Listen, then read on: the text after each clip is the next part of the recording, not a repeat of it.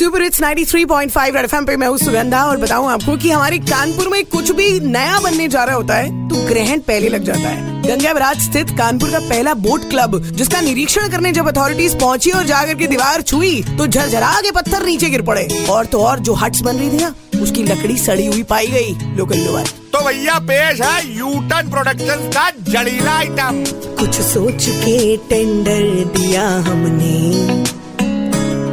के लोग आएँगे इसमें घूमने। अब माल सस्ते से बनाइए जर्जर।